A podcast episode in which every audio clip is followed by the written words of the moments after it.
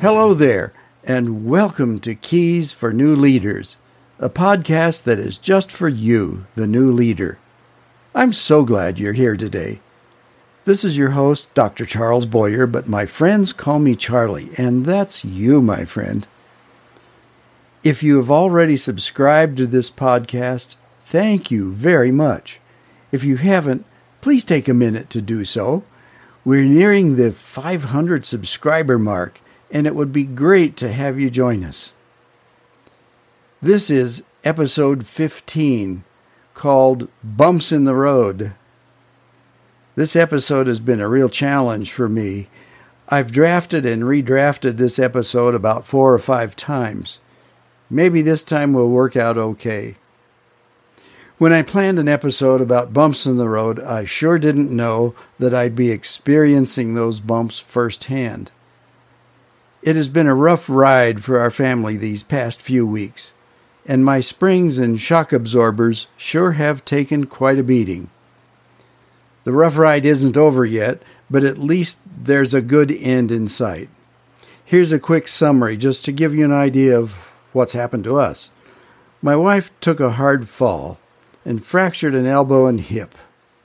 During the past few weeks, we've gone from doing okay to the emergency room to surgery at the hospital, and now to rehab for therapy and recovery.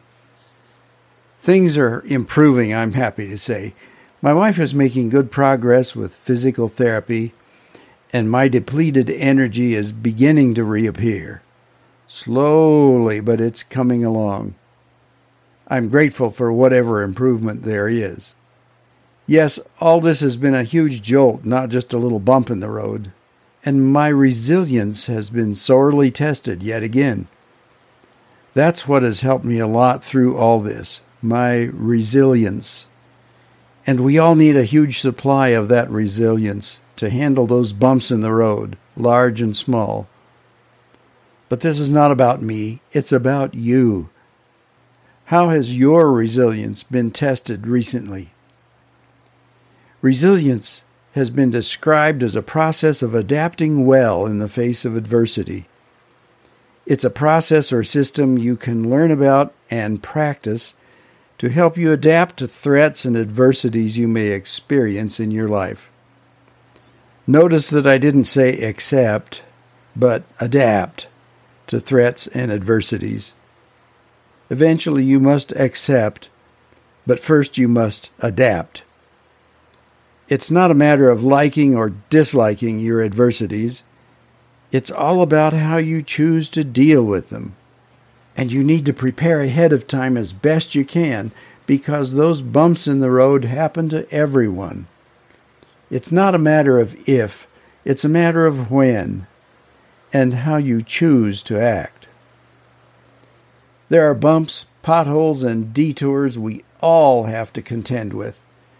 Just like our cars, we all need to equip ourselves with springs and shock absorbers, resilience, to help smooth out those bumps. The U.S. Armed Forces provide military personnel and families with resilience training to help people cope with adversity, adapt to change, and overcome challenges. Do an internet search on resilience and you'll find many resources to consider. Too many to count in some cases. Let's see if we can summarize the main points for you. There seems to be some common ground among many of the resources describing a resilient person and characteristics or descriptions of resilience. This is a quick description, but basically, you are considered a resilient person if you are one who shows emotional well being. You look to the future. You enjoy good health and good relationships. And you take good care of yourself. There are several important points to take note of here. An important part of maintaining your resilience is your emotional wellness, those thoughts and feelings that help keep you on an even keel. Again and again, resilience articles point to the importance of good overall health, and your emotions play a key role in this. You must continue to believe that you can cope with whatever comes your way, that the universe is not plotting against you, and that overall you can keep things in perspective. One of my favorite quotes is by Ralph Waldo Emerson. Most of the shadows of this life are caused by our standing in our own sunshine. So seek the sunshine.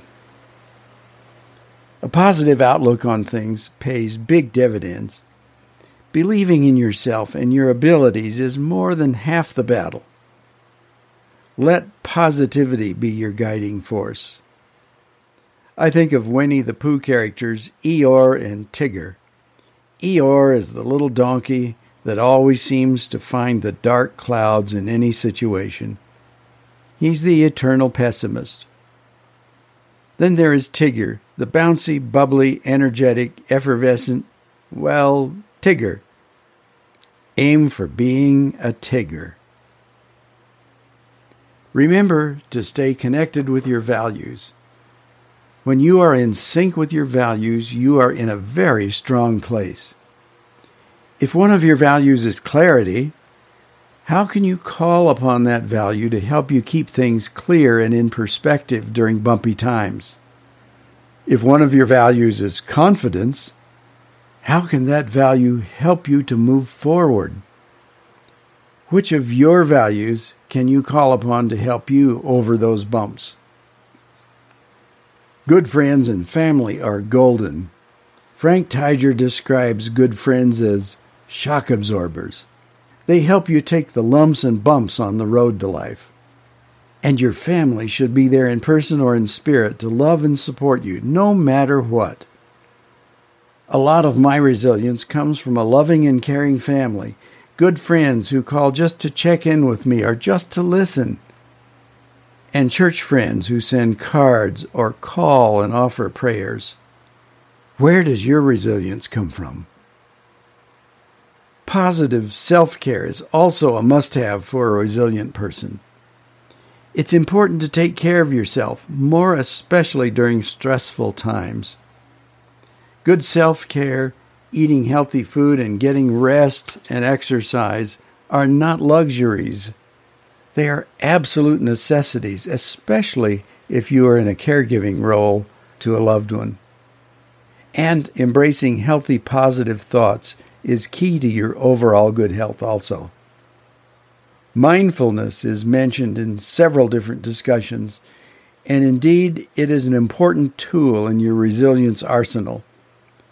Mindfulness has been described as a form of meditation where you focus on an awareness of the present, what is taking place right now, not what has happened in the past or what might be ahead. Focus on what is right now. Calmly acknowledge your thoughts, feelings, and bodily sensations. Breathe deeply and relax. Think positive thoughts and look ahead. It won't help you to give in to the poor me or ain't it awful potholes. Don't be an Eeyore. And maintaining a sense of humor is vital to your overall well being and your resilience. Henry Ward Beecher said that a person without a sense of humor is like a wagon without springs, jolted by every pebble in the road. It's not that you laugh at misfortune, but that you find ways to smile to laugh, to lighten up the load, to break the tension of adversity. Winston Churchill once said, When you're walking through hell, keep walking. Also important to your positive self care is to do something positive just for you. Don't just take time, make time to enjoy a favorite activity. Listen to good music. Read an enlightening book. Watch a favorite movie again. Sit quietly and think of good thoughts, beautiful scenery, good times ahead. Is all that important? You bet it is, big time. It's not really possible for us to consider all the possibilities. Everyone's bumps and potholes, everyone's adversities are different, and no two solutions are alike. There are, however, some things that you can do to help you absorb some of those bumps. As I mention these as possibilities for you, keep in mind that I've had a bit of experience with bumps in the road lately, and I've found that these things help a lot. You may have other points to add, and you should. Let's recap some of these points and give you a few takeaway points. These are in no particular order, but I believe you'll find them helpful to consider. Here they are. First, believe in yourself. You can survive and you can cope. Keep things in perspective. Stay in sync with your values, and you can persist in the face of adversity. Two, take care of yourself. Good health is not just important, it is absolutely necessary. Practice mindfulness. Keep up with good eating and exercise habits, and stay positive. 3. Deal with the challenges. You can't hide from them, avoid them, and pretend they don't exist. Remember some of the coaching questions from the last episode, such as Who can help you with this? Or which of your strengths can you use to help you deal with this? 4. Stay connected with your friends and family. Communicate. Now is not a time to go it alone. You need the support of others in times of stress. Look for ways to talk with others and stop to listen also. You can also help others. 5. Keep your eyes on the prize. Look ahead, not backwards. There's always more to come, and you need to aim toward that, whatever the goal is.